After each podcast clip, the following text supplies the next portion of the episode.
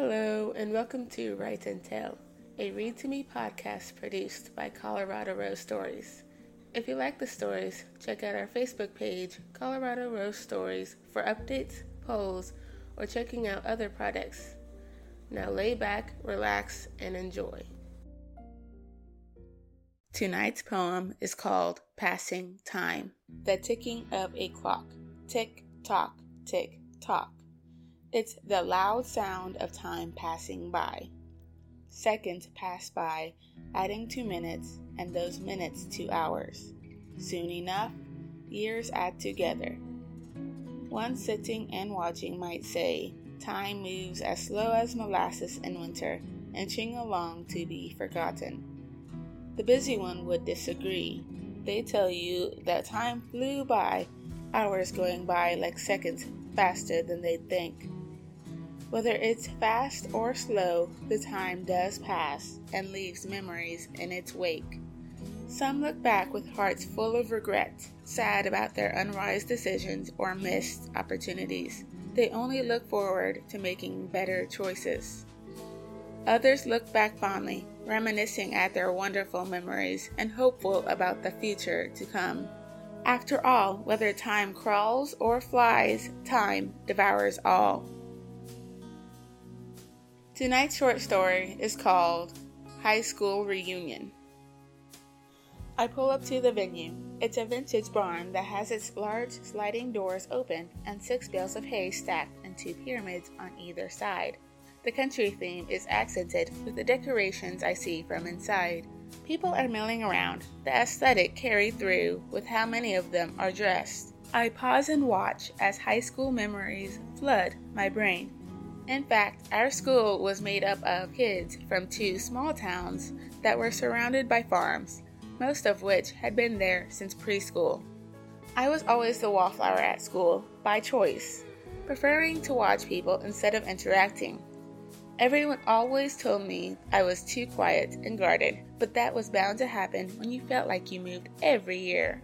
My dad was military and switched to reserves just before freshman year. So it was the first time we were able to put down roots. Some even tried to push me around, thinking I was timid, but quick to learn I was not. I moved right after high school to a bigger town, and this is the first time I'll be seeing a lot of people since then. I sigh and get out of the car, slowly making my way over. Aaliyah, the only classmate I kept in touch with, spots me. She excuses herself from the group before making her way over to me. She's on the shorter side, but her kind and outgoing nature makes her impossible to overlook. We met when I did a photography piece on a volunteer project she did sophomore year. Now, she's a stay-at-home mom who runs multiple charity projects in town. Hey girlie, it's been a while since you visited home. She gives me a hug upon reaching me. Yeah, I've been busy. I've been working as a night nurse in the hospital while doing some photography on the side. With some shortages at our hospital and my desire to buy an expensive new camera, I've been taking as many shifts as I can over the last 3 months. What's been up with you? Oh, not much new that I haven't told you over the phone. The girls are all so excited to start high school. Her husband is just as kind as she is, and they have 2 adopted and 1 foster kid at home. They adopted 1 as a baby, but the older 2 were already 9 and 10 when they took them in 5 years ago. They also foster dogs for the shelter. Oh, but the shelter called. They want us to foster another dog. I thought your husband said no more dogs until you got rid of a few. I tease. Well, we just had 2 dogs get adopted, so we still went down a pet. Anyway, what's new with you? I tell her about the camera I was saving up for, and we continue our small talk until a guy walks over.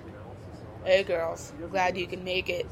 It was Jason, and I wouldn't have recognized him if I hadn't been in charge of the then and now photos. In high school, he seemed to always struggle with the acne and was quite short. He preferred playing video games to anything athletic, and his figure showed it then. It seems like he went through a second puberty because now he had a toned body and could pass as a 6-foot movie star. After talking to him, it was nice to find out that his geeky, down-to-earth attitude didn't change. He was now a game designer with a fitness coach side gig that became popular by bringing a training routine from video games into the gym. After catching up with us a bit, he excused himself to talk to others. As the nights went on, I continued to put stories behind the then and now photos I was sent. It was crazy how much time had changed some and how there were others who hadn't changed at all. I was talking to another old classmate who used to be the head cheerleader. And not only did she only look like she aged 3 years, but she had the same hobbies and attitude as she did back then. The only difference is now she coached cheer instead. I think the biggest change came from the guy who used to bully me back in school.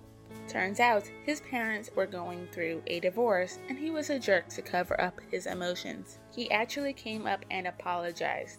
After listening to his story, I found out he had become a loving husband and father. We even exchanged numbers since his wife was looking for a photographer for her parties. Before tonight, I tended to avoid thinking about my high school days, since I never thought I had any particular memories that stood out to me. But as I talked to others, I realized I have many good impressions of high school. As I drive away later that night, I think to myself, I can't wait to see what the next decade brings. Thank you for listening. Have a good night and come back every Monday for more Write and Tell stories.